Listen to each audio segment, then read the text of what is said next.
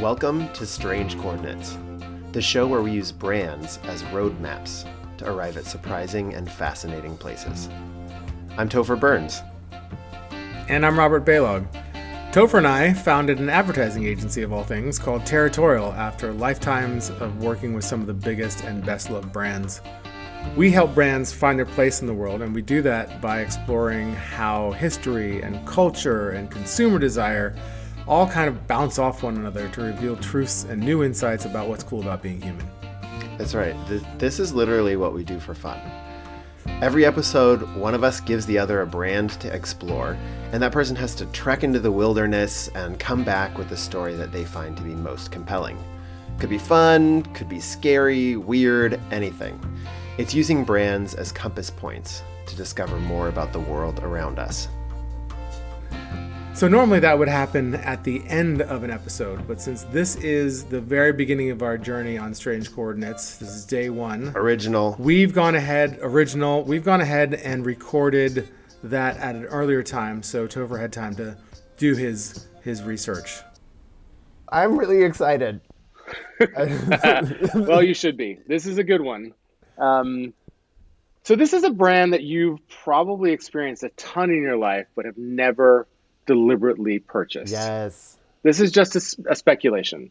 It's a brand that you probably only see about once a year. Okay. Uh, it's a brand that has um, carries with it a title. You are to address it a certain way. Oh. Um, and it's a um, it's a brand that's been around for a really long time. Um, and has made its way into your Halloween basket every single year. It's one and only Mr. Goodbar. Whoa. What's up with Mr. Goodbar? Oh my God. I'm so no excited idea. to find out. Dusty Completely. peanuts and some like yeah. cheap ass chocolate, but I really exactly it's it of the like stale Hershey's standard mix. Mr. Goodbar is the one I go to. You don't go Krackel? I go Krackel. Mm-mm. No, my, right. my, mom was a Krackel gal. Uh, yeah, but nah, it's not uh, Mr. Goodbar. I prefer Mr. Goodbar. Who is she? I mean, what is that all about? I don't. I yeah, I have no idea. I'm really excited to to see what you bring back. Her intrigue. Her yes. Yes. Okay. This is exciting. Her love of yellow. Her yeah. The... yeah. The color. The colorway is really interesting. The branding feels very heritage. Yeah. Like like you said, yellow is not a color that we use in candy anymore. Like, not really. It's not really like a, I don't know, like it's, I'm not, I'm not, to me, it doesn't communicate like, eat this, it's going to be sweet. like I look at it, it looks like a warning, you know? yeah. like this, this has acid in it. Don't, don't mm-hmm. open it, you know? Completely. Oh, okay. So, Topher, super, super excited to see where you took this. I love what we're doing here. I love uh, the, the the mystery behind the man, Mr. Goodbar. Yes, and uh, I just want a teensy bit of props because you know I've been thinking a lot about like what's episode one outfit that I should be wearing. Mm. I went Mr. Goodbar yellow. I love it. Huge, huge props on that.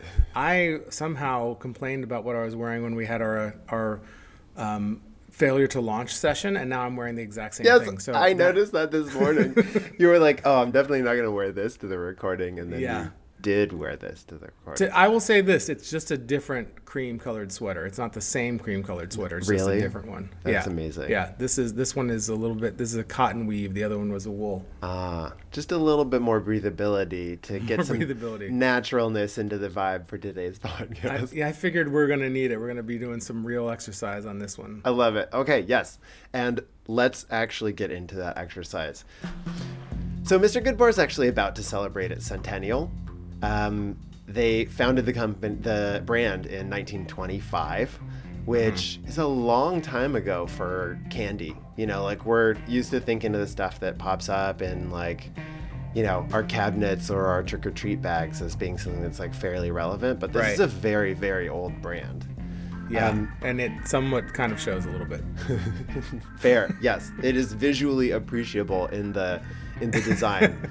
and we're gonna you know i think that's a really important component um, of the brand in general Um, If we if we think about kind of like the uh, impact on the business side of Mr. Goodbar, it is the 27th best-selling candy in the Hershey's portfolio. This is behind products that you've never heard of. I was reading some of these, and it was like Dagobah and Zangaboo. Literally, whatchamacallit is above Mr. Goodbar in terms of amount of volume that they move. Right. So- a brand named after the fact that you can't really remember what its name is. Yes.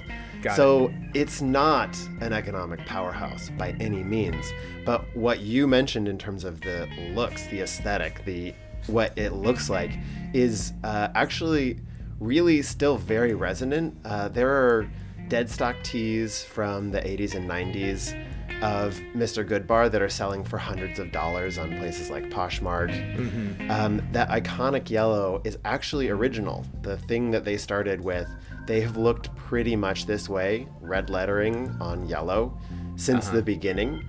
Um, and it's something that people talk about Hershey's as being really good at, is like maintaining heritage brands and stuff like that. But um, I think the story of Mr. Goodbar is interesting because it's a product and a, a brand whose cultural impact drastically outweighs its actual economic impact.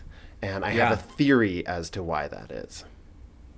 That's amazing. So I may be jumping ahead here, but in my mind, there was just a, a one person at Hershey's for whom Mr. Goodbar was sort of the brainchild. Is that a like I'm imagining somebody who's like, I've Eureka, you know, running through the halls of Hershey's, which is probably like a really dour looking version of Willy Wonka, and waving a miniature candy bar in, in his or her hand, saying, "I think I've cracked the nut," as it were. is that is that in any way true or no? So that's actually you're actually not far off from how it started. They hired a chemical engineer to help them tweak their formulas. He slowly rose up the ranks and became somebody that pulled together uh, new ideas of candy bars and would put them in front of Mr. Hershey. And um, this gets us to the laughably stupid origin of the name Mr. okay. Goodbar. Yeah, this is the one that really got me. That really got me started on this whole. Okay, so you know it. No, no, no. Just the fact that like, why does this have a name? Why does it have a title first of all, and then what is this name? Where'd it come from? Right, exactly. He has an honorific in his name. Yeah. And then the name itself is stupid. It's Boaty McBoatface, but for candy. so the origin is this the chemical engineer was uh, showing Mr. Hershey, who apparently was a little hard of hearing by the, the mid 1920s. And uh, they're just going down the line like try x try y try blah blah blah a number of different ones and as he's crunching on this confection of peanut and milk chocolate the person who is showing him this goes oh that's a good bar and he goes hmm i like this you, you say it's called mr good bar and Oh, come on. that's the, that's the I beginning mean, of the name I'm here for it. I'm, I'm here for. it. I'm celebrating it. I think that's fantastic, actually. Yeah. So it's basically like trying to explain candy to your grandma, and then, then somehow that becomes the name. Mr. Hershey, who spent you know too many years in a you know industrial settings of giant chocolate mixers, his poor hearing had suffered, and as a result of his suffering, you know his chocolate was birthed into the world, and then this beautiful accident happens as well. I think it's kind of poetic and brilliant, to be honest with you. Yes. Now, that takes us very quickly to the next area of Mr. Goodbar's origin that I think is fascinating. And in fact, Mr. Goodbar might not be a product today. And in many of Hershey's created a ton of products back then when they were creating things, and most of them have not stood the test of time. The reason why Mr. Goodbar is still around is because not long after its creation, we entered a little uh, economic sadness time called Small hiccup. yeah, li- little Small fiscal hiccup. little blip uh, called the Great Depression, and candy up to that point hadn't been sort of a ubiquitous piece of uh, American consumption. It was actually thought of as things like to be given to children every now and then, uh, or things that um, you know, were for the old. It w- candy wasn't thought of as like a thing that everybody eats all the time. Yeah. When we entered the Great Depression, candy started being marketed as a meal replacement for people who could not afford actual food. Uh huh. So if you see old ads of Mr. Goodbar, they price check, it says five cents, and the next thing they say is a tasty lunch. And so Wow. Mr. Goodbar was given a it really helped pull Hershey's through the Great Depression by being a meal replacement. Their slogan was quick energy in every bar. Huh. I mean, so they were like the Clif Bar of the Great Depression, basically. Yeah, but cheap. Not Yeah, like super cheap. Not like eight dollars in an airport newsstand.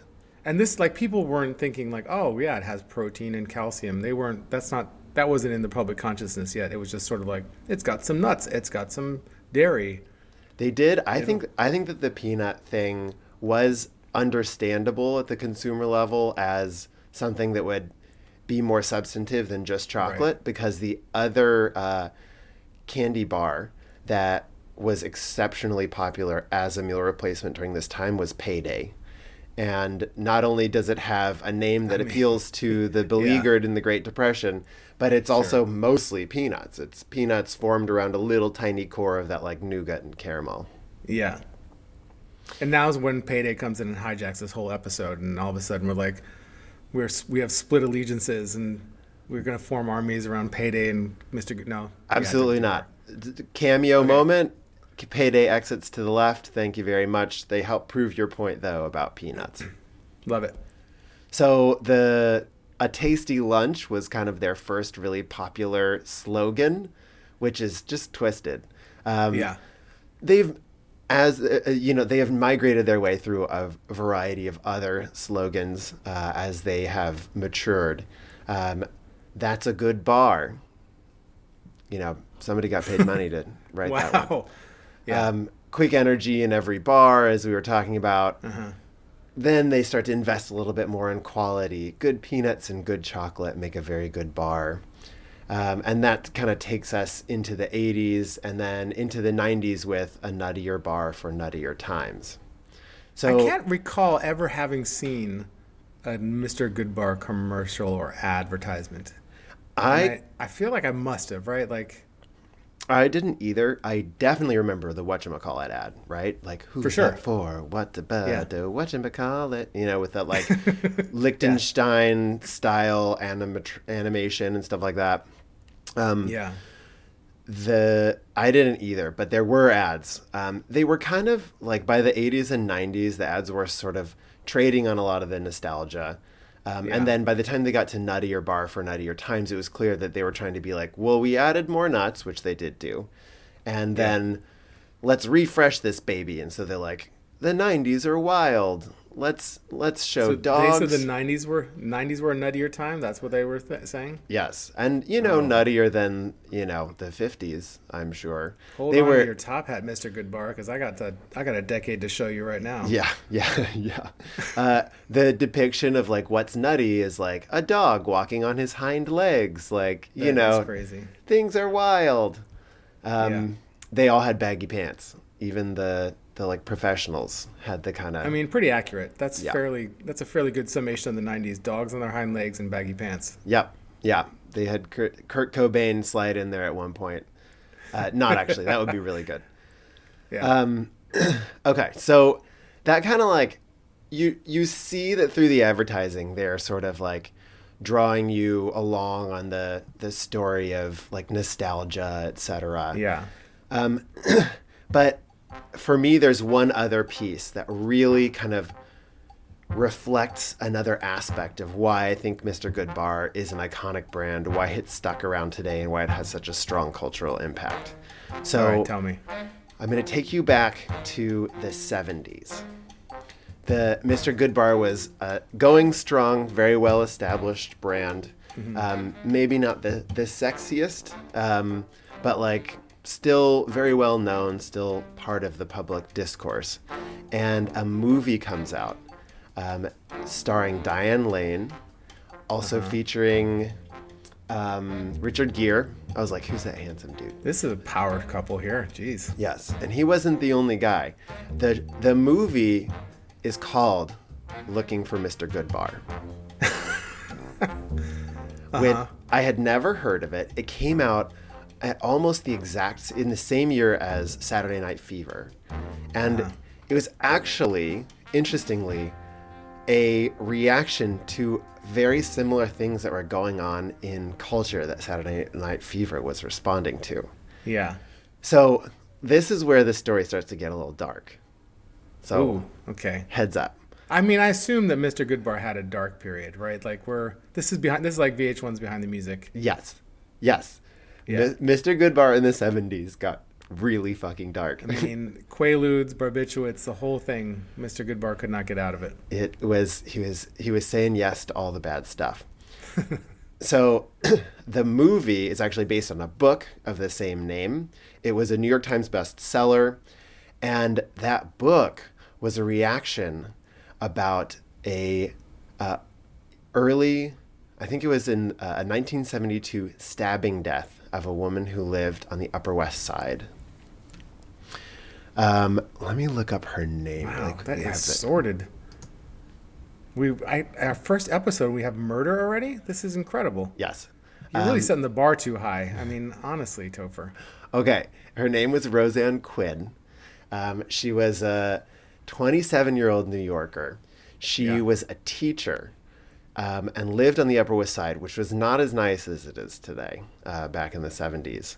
Once she was found dead, it really kicked up a cultural conversation um, about the forces that were happening in the world. This is a single young woman. She lives by herself. She's a teacher. She's well regarded. But as they dig into it and as details surface in the media, um, it becomes clear from reports of her neighbors that she was a and friends that she was a very sexually liberated young woman, and so she seemed she was sort of a lady in the streets. But when we got to the sheets, things were a very different situation, and her neighbors had something to say about that, and they eventually tracked down her killer. He was a hustler. He had his own sort of patron, um, and so he and she took up together that night at a bar.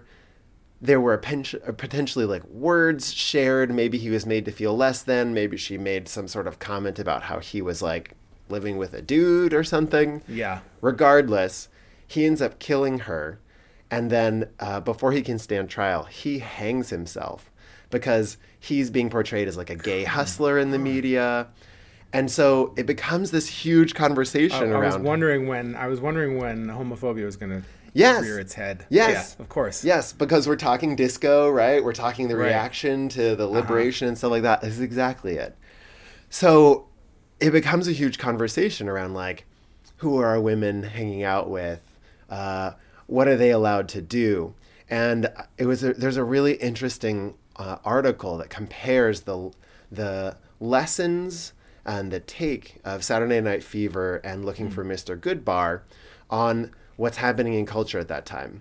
Looking for Mr. Goodbar, Diane Lane doesn't make it out of that movie, but in Saturday I Night mean, we have to do a spoiler alert here, Topher. All you have to you, you have to kind of like spoiler alert that stuff. I mean, it's a story of a woman getting stabbed to death. I already told you she's dead. Sure. So, spoiler Fair. alert. Uh, she could have been the neighbor. I mean, you know what I'm saying? Like Diane Yeah. Lane could have been anybody in that movie. Yeah, maybe. Yes, fair. Uh, she's got she's got range. Is what I'm saying. What she did, she was very well regarded for her performance. But we don't know the movie Mr. Goodbar. We know, or the Looking for Mr. Goodbar. We know the movie Saturday Night Fever, and it's iconic. And Yeah. you know, there's a reason why um, we like to look back on the '70s and be like, "Oh yeah, you know, it's like." Disco dudes looking handsome and dancing and everything's fine like that's kind of cool Yeah. versus uh, looking for Mr. Goodbar is a very grim assessment of what comes of being sexually liberated. So, Topher, what I have to ask, like, what is the role of Mr. Goodbar in this sordid tale? Exactly. That I'm I'm really that's the question, right? Cuz I'm tunneling around in this world about sexual liberation and the terrifying impacts that that can have on a young woman alone. And uh, there's no exact quote that I could find from the author about why she used this uh, specific sort of brand and pulled it into this world that she's basing her story off of. As she wrote this story, it was kind of like a fictional account of what actually happened to um, a poor New York woman. Um, she didn't describe exactly why she used the candy bar, but what we do know is that Mr. Goodbar was actually the name of the bar that this fictional character went to pick up her men at.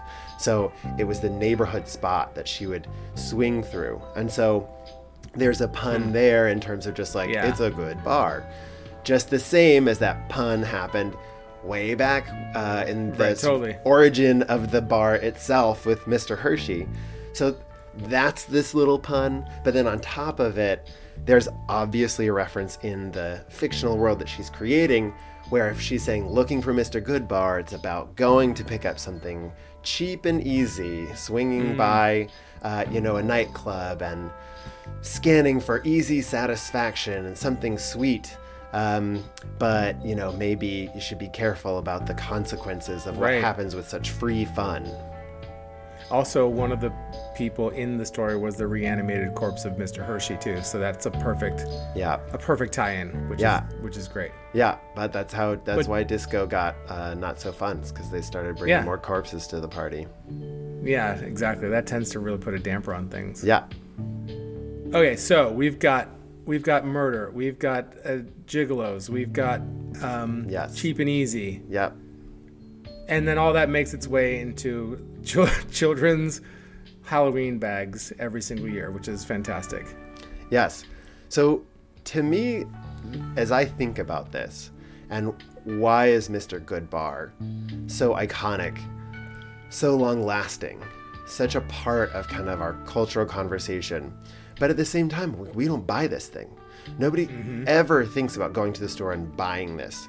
But it appears in your Halloween bags, you don't question its presence, and we all know it exists.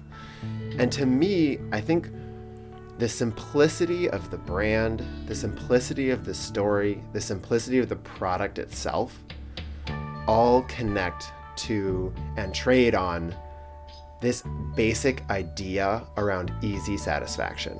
Mm-hmm. And I think that's why it's so enduring because it's so simple to understand. It speaks directly to something that you physically and deeply know. That feeling of like, oh, I'm a little hungry. I'm gonna have something that feels a little substantial. It's not feels Yeah. like a treat, but it actually is like it's gonna be good for me. And I think that um, it getting mixed up in cultural metaphors shows that too. That it's a really easy value to bring into a conversation. That little little hit that you need that makes you feel like uh, you know you got what you want. Yeah.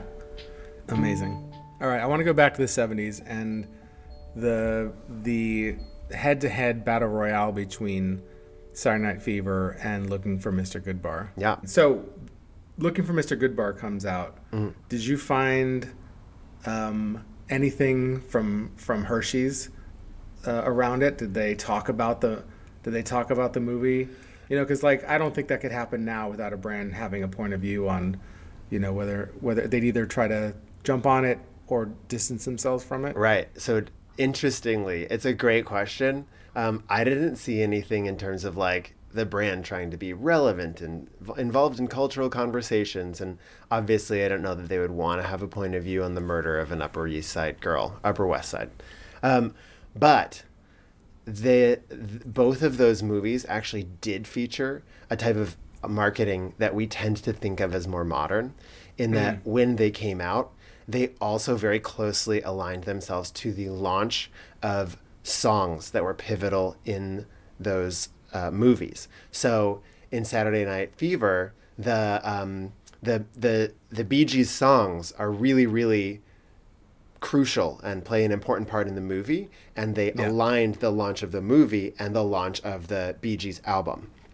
They tried to do the same thing with Mr. Goodbar, and they aligned, and this is grim, Don't Leave Me This Way that like Oof. disco hit with Yeah. the launch of Mr. or looking for Mr. Goodbar. But I think a the connection is sort of like bleak because it's basically about leaving a woman dead in an apartment to be discovered Yeah. two days later. Um, so that's not as great. And even if you're not thinking murder, you're maybe thinking like being used as a sexual toy and discarded. Um, so it doesn't put a pleasant spin on what is otherwise kind of a fun disco song.